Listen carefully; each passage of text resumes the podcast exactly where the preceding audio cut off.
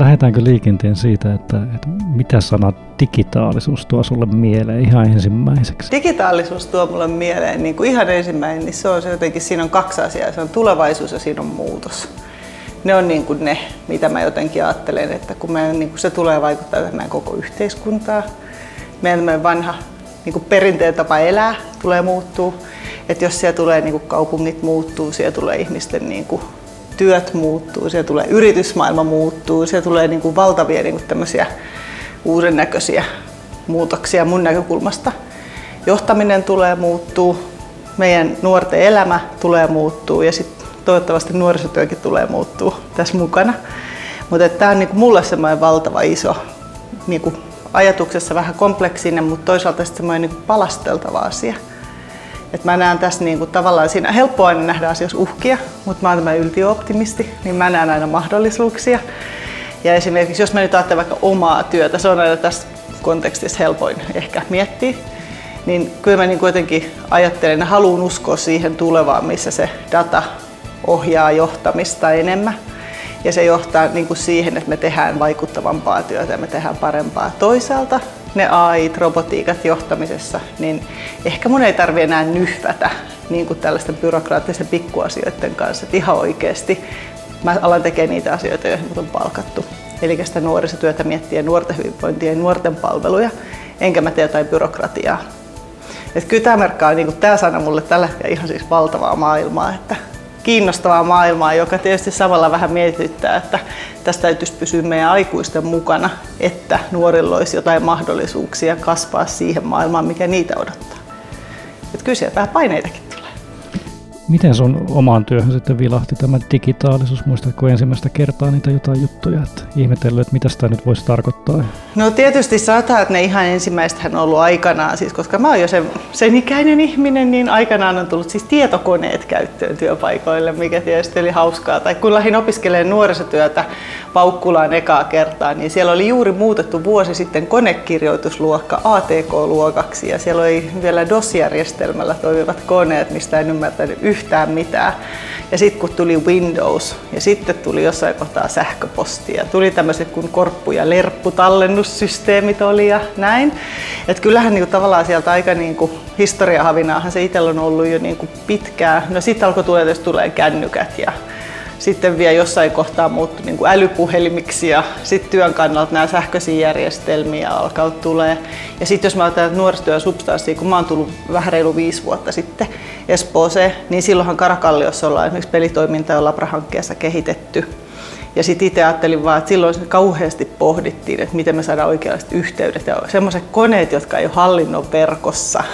Että niinku tavallaan niinku tää, jos me pelimaailmaa mietitään, että se oli siinä pisteessä silloin Espoossa.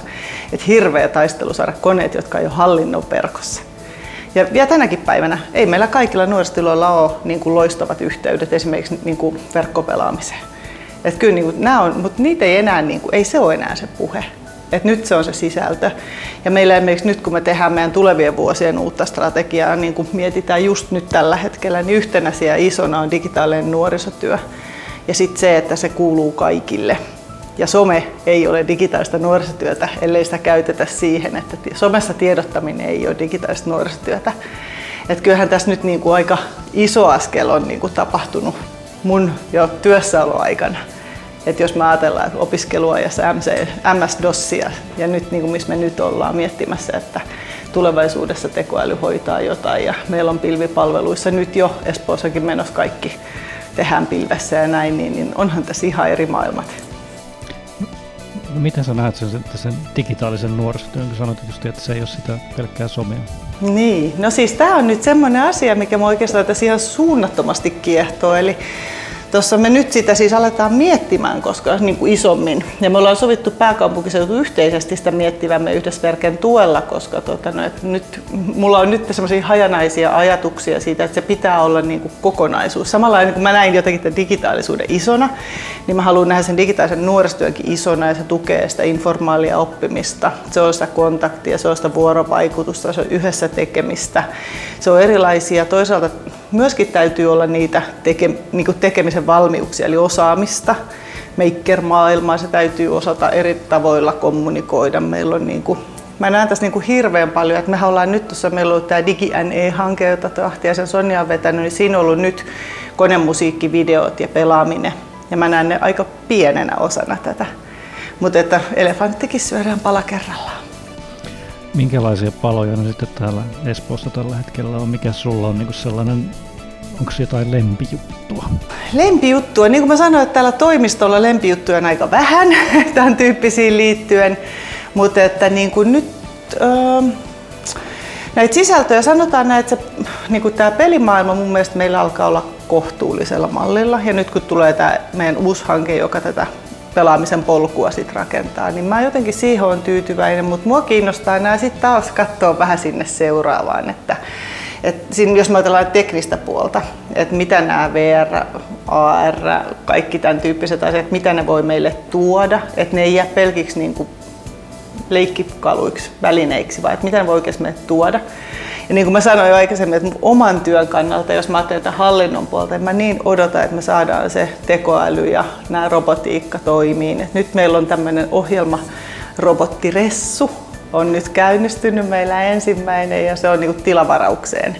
Ja sitten kun Ressuhalt saa nyt meidän tilavaraukset, niin sitten se alkaa liikunnalle myöntää venepaikkoja.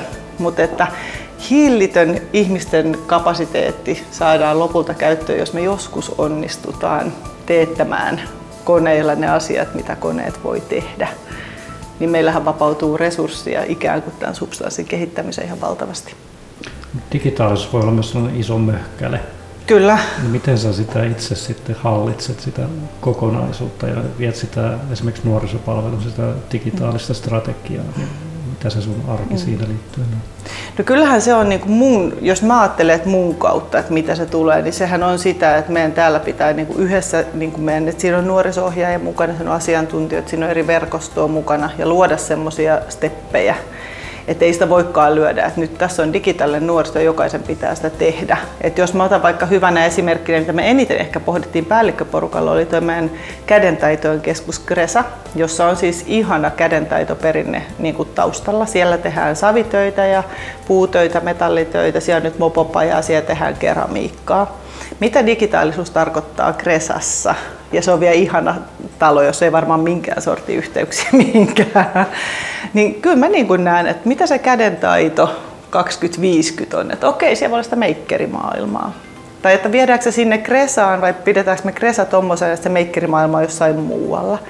Mutta jotenkin tämmöisinä kokonaisuuksina mä ajattelen, että meidän täytyy tätä miettiä niin kuin tavallaan, että mikä, mitä missäkin ja mitä hyötyä siitä on niin kuin sen nuoren kasvun kannalta. Että ei nämä ole vain tämmöisiä temppuja, koska sehän on ihan älytöntä. että me keksitään ne joku hyvä temppu ja sitten me niin ollaan, jes nyt me ollaan täällä digitalisaation huipulla ja se on ollut vain yksi temppu. Hmm. Mitä sulle tulee mielestä, jos sanoo digitaalisuus ja saavutettavuus? Mitä se mahdollistaa? Saavutettavuus siis Espoossa ylipäätään aika hyvä puhua saavutettavuudesta ylipäätään minkään palvelujen osalta, kun me ollaan verkostomainen kaupunki ja meillä on niin kuin viisi kaupunkikeskusta, jossa Espoon keskukseen kuuluu vielä meidän luonnon rikas Pohjois-Espoo myöskin, joka on tuolla. Niin toisaalta se tarkoittaa meillä ehkä sitä saavutettavuutta, jos mä taas lähden ensiksi omasta työstä, sitä, että meidän ei tarvitse rampata esimerkiksi kokouksissa, vaan ihan oikeasti nyt niiden Skypeien ja muiden välineiden kautta ruvetaan järkeistämään vähän sitä työajan käyttöä. No sitten jos mä ajattelen sitä niin päin, niin kuin nuorten saavutettavuuden kannalta, niin nämähän on niitä välineitä, jos voi kohdata myöskin. Mutta sitten se, että sehän ei rajoitu suinkaan Espooseen, vaan sittenhän meillä on koko maailma tässä. Että kyllä me ollaan täällä niin kuin visioitu tiettyjä ihmisiä, että meillä on kauhean hauskaa, kun me ollaan tehty tämmöistä megatrendiajattelua tämänkin osian osalta. Että, että sitten kun meillä on ensimmäinen tota, joku vaikka tällainen tanssiryhmä meidän nuorisotilalla, jota vetää joku guru tuolta Intiasta, jotain tota, niin kuin tämän tyyppistä juttua, että siellä mennään Bollywoodin tahtiin meidän nuoristilla. Sitten me ollaan taas menty yksi steppi eteenpäin. Että me ollaan ymmärretty, että nyt heitä on mahdollista, että me voidaan tehdä tämmöisiä asioita. Tämä maailma aukeaa ilman, että me lennetään lentokoneella tai tehdään tämmöisiä asioita. Et kyllä me näitä ollaan, meillä on ollut hurjia visioita, meillä on mahtava jengi täällä, jotka lähtee kyllä tämmöiseen ideointiin mukaan. Et sittenhän nämä on sitä, että nyt se strategiatyö tarkoittaa, että sitten vedetään vähän takaspäin ja mietitään, että millä me tonne päästään. Että sitten lopulta se Bollywood-tanssi ja AR onkin siellä meidän nuorisotilassa, mutta se ei ole siellä heti ensi viikolla, niin mitäs nämä nyt voi olla ne stepit ja ja mitä me niillä tavoitellaan, että me pysytään nuorisotyön fokuksessa. Täytyykö sellaisia tuossa strategiassa jotenkin perustella sitä digitaalisuutta siinä puolessa, että ei, enää välttämättä mm. niinkään, mutta onko sitten kuitenkin, jos mennään johonkin yksittäisiin asioita, vaikka maker-toimintaa tai mm. pelaaminen on aina verran sitä, että onko mm. pelaaminen nuorisotyötä. Niin. Joutuuko vielä sellaisia keskustelua, joudutko käymään vielä? Mun mielestä Espoossa ei tarvi. Et Espoo on ehkä kaupunkiympäristönäkin semmoinen teknologiamyönteinen kaupunki. Meillä on Aalto tuossa ja meillä on isot noi, niin kuin firmat täällä. Meillä on niin kuin ehkä tavallaan tämä traditio Espoossa on ehkä jo semmoinen, että on aika myönteinen digitalisaatiolle. Täällä puhutaan, koko kaupungin johto puhuu tätä ikään kuin samaa kieltä.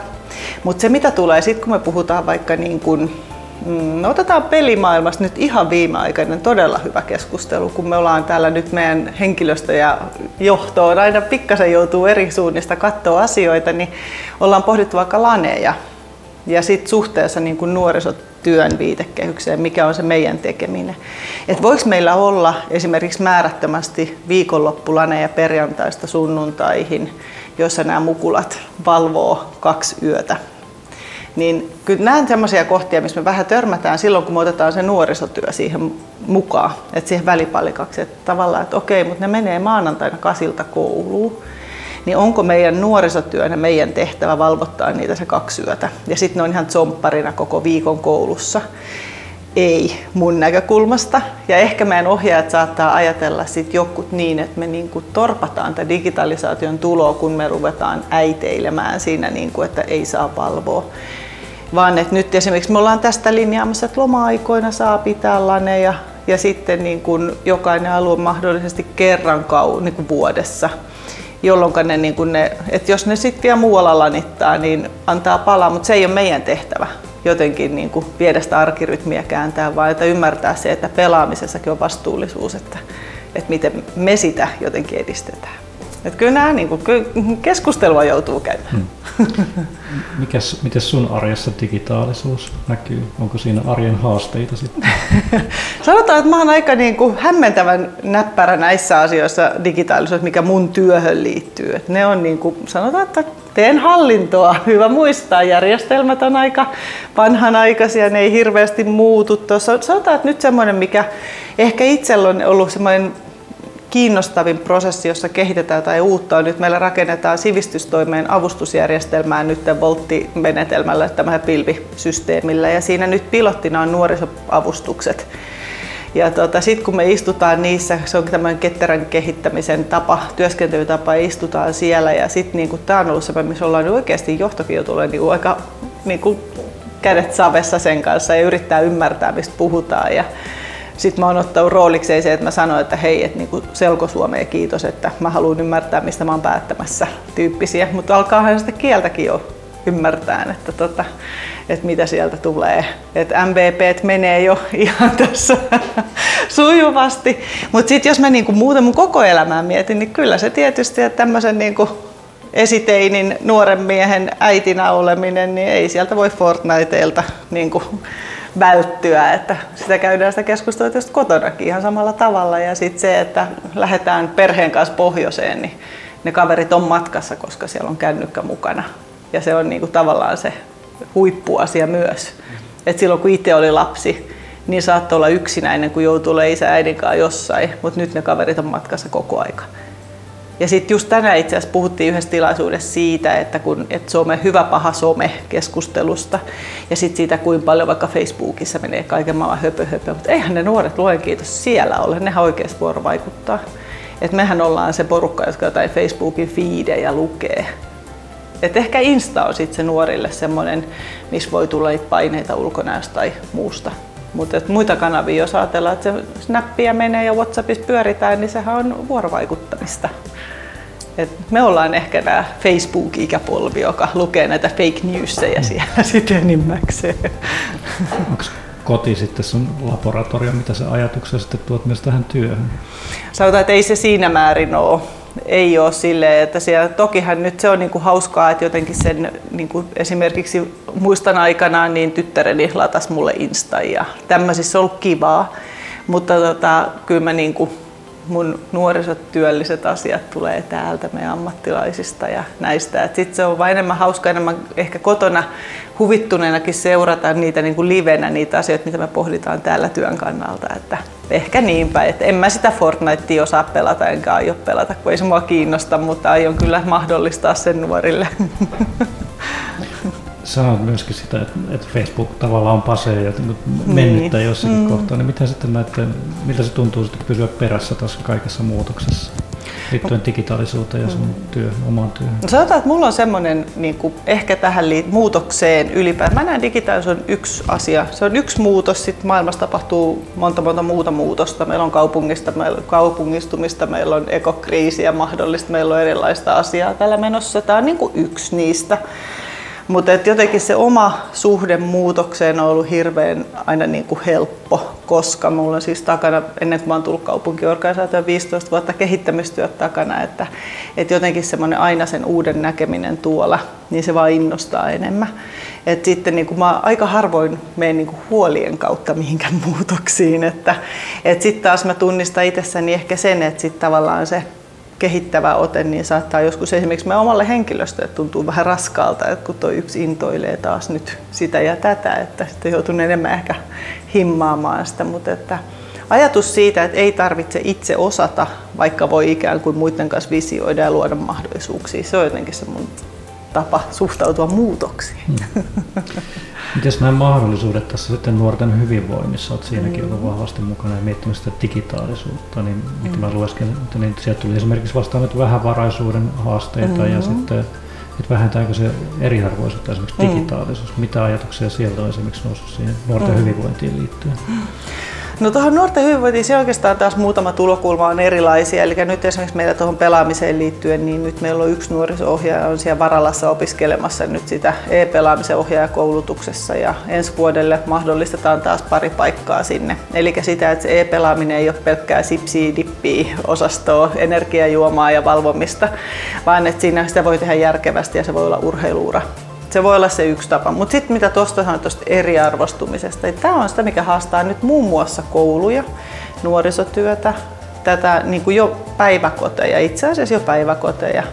Sitä, että tavallaan näillä lapsilla on tasavertaiset mahdollisuudet saada ne valmiudet, joita ne tarvii tulevaisuuden maailmassa. Ja sehän on se, mitä mä niin kuin jossain kohtaa mun omassa Facebookissa huom, työ Facebookissa pohdinkin, oli se, että, että kuinka monta ikäpolvea me aikuiset niin kuin mokataan ennen kuin me tajutaan, että me ei voida niin kuin vaan seistä saappaat savessa ja vastustaa tätä, koska ne tarvii ne taidot tuolla tulevaisuudessa. Et me ei opeteta niin niille taitoja, joita tarvittiin niin 2000-luvulla, vaan ne taitoja, joita tarvitaan 2030-2050-luvulla. Että sehän on aika pelottavaa meille aikuisille, koska eihän me tiedetä. Se on vähän niin kuin se semmoista, että me lähes vapaa pudotukseen heittäytymistä, että mitä, mitä siellä on tulossa ehkä meistä ei osata visioida tänään, mutta ei me olla osattu visioida ehkä näitä tämmöistä muutakaan ekosysteemi niin kuin maailmaa, miksi tämä on nyt mennyt, tai älypuhelimia tai muuta. Ja kyllä tästä on silti on selvitty.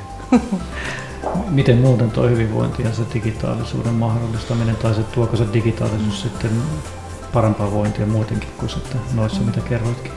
No nythän siis joo, no uskon kyllä nämä erilaiset. Nähän meillä on jo pitkän vuosien, vuosien historia kaikilla chattipalveluista ja meillä on niin tämmöistä 247 apua ja tukea palveluita olemassa. Ja jos mä ajattelen meidän omaa toimikenttää ja kun etsivä nuorisotyö ja ylipäätään nuorisoala, niin aika hyvin näitä on niin kuin jo hyödynnettykin, vaikka niin kuin uskon, että toki enemmänkin olisi hyödynnettävää, mutta sitten se, mitä mä haluan aina korostaa tässä hyvinvoinnissa on se, että kun semmoinen ihmisen tarve niin kuin live-kontaktille, se ei tule koskaan poistuun, tai toisen ihmisen kanssa empatia niin kuin kokemuksille tai keskustelulle tai tämän tyyppiset niin kuin ihan face to face tai kosketukselle, ne ei tule ikinä poistumaan. Niin, niin sen takia mä näen, että ne on niin kuin toisiaan täydentäviä. Et jos me ajatellaan vaikka ratkaisevamme niin kuin Lapin nuorten ongelmat sillä, että me tarjotaan pelkästään digipalveluja sinne Pohjois-Lappiin, niin sehän on ihan hirveä ajatus. Et ei me voida niin kuin lähteä siitä ajatuksesta, että nyt Pohjois-Lapin nuoret on pelastettu, kun sinne on vedetty nettiyhteys ja sitten annettu lista niin kuin osoitteita tai linkkejä, mihin voi niin kuin klikata. Et sehän on, niin kuin, se on mun mielestä niin kuin kohtuuton ajatus, että, että voidaan täysin korvata ihminen näillä digitaalisilla asioilla. ihmisiä tarvitaan. Ihmisiä tarvitaan. Ja sit sitä mä haluan aina korostaakin, että siinä ihmisten kohtaamisessa esimerkiksi nuorisotyössä ollaan superhyviä, niin, niin pidetään se, mutta ollaan avoimia sille uudelle. Että tavallaan nähdään se tuleva ja lähdetään sinne mukaan. Mutta ei niin kuin jotenkin unohdeta sitä, mikä on myös aina ihmiselle tärkeää. Sä kirjoittelit tuossa mulle, kun vaihdettiin sähköposteja, että haluaisit kovasti olla humanisti-insinöörityyppi, mutta taidat jäädä pelkän visionäärin rooliin, niin tavallaan mitä, mitä se sun visionäärisyys nyt sitten tuo itsellesi tulevaisuutta? Miten sä näet sen oman digitaalisen minä? Onko sut ladattu johonkin internettiin tai vapauteen? Mm. Sanotaan näin, että mä oon maltillinen visionääri siinä mielessä, että niin kuin mä sanoin, että mä näen tämän hirveän isona asiana ja mä ymmärrän, että musta saattaa jonain päivänä olla se siru, jolla mä tunnistaudun joka paikkaan ja mä ymmärrän ne riskit. Siellä on näitä identiteettivarkausasioita, kaiken näköisiä asioita riskeinä. Mutta sitten mä jotenkin ajattelen sen niin, niin kuin mä suhtaudun näihin ylipäätään muutokseen, että, niin kuin, että asiat tulee aikanaan ja ne ei tule niin kuin se suurin ja kammottavin ja pelottavin asia ei tule ensimmäisenä, vaan sinne on tie. Sinne on joku polku, jolloin sitten tavallaan sen suuren hypyn ottaminen ei ole enää suuri hyppy, kun se on niin kuin se seuraava steppi. Niin mä jotenkin en näe tässä, että mä voin olla hyvin se tyyppi, jolla on se tota, robotti AI työpari ja mä voin olla se tyyppi, jolla on se siru ja mä voin olla tätä kaikkea, mutta en mä voisi olla sitä niin kuin viikon päästä, se ahdistaisi. Mutta se ei ole varmasti viikon päästä tuossa, sitä ennen on tapahtunut aika monta muuta asiaa, kuten on tullut mobi- nämä kaikenlaiset niin kuin appipankkipalvelut ja on tullut mobile payt ja kaikki mahdollinen. Nämähän tulee askeleittain. Että eihän se tapahdu niin, että sitten se jotenkin se semmoinen, mikä nyt koetaan suurimpana niin kuin kaoottisena muutoksena, että se tulisi yhtäkkiä vaan että sinne menee joku tie. Hmm. Hmm. Et kyllä mä niin kuin, bring it on.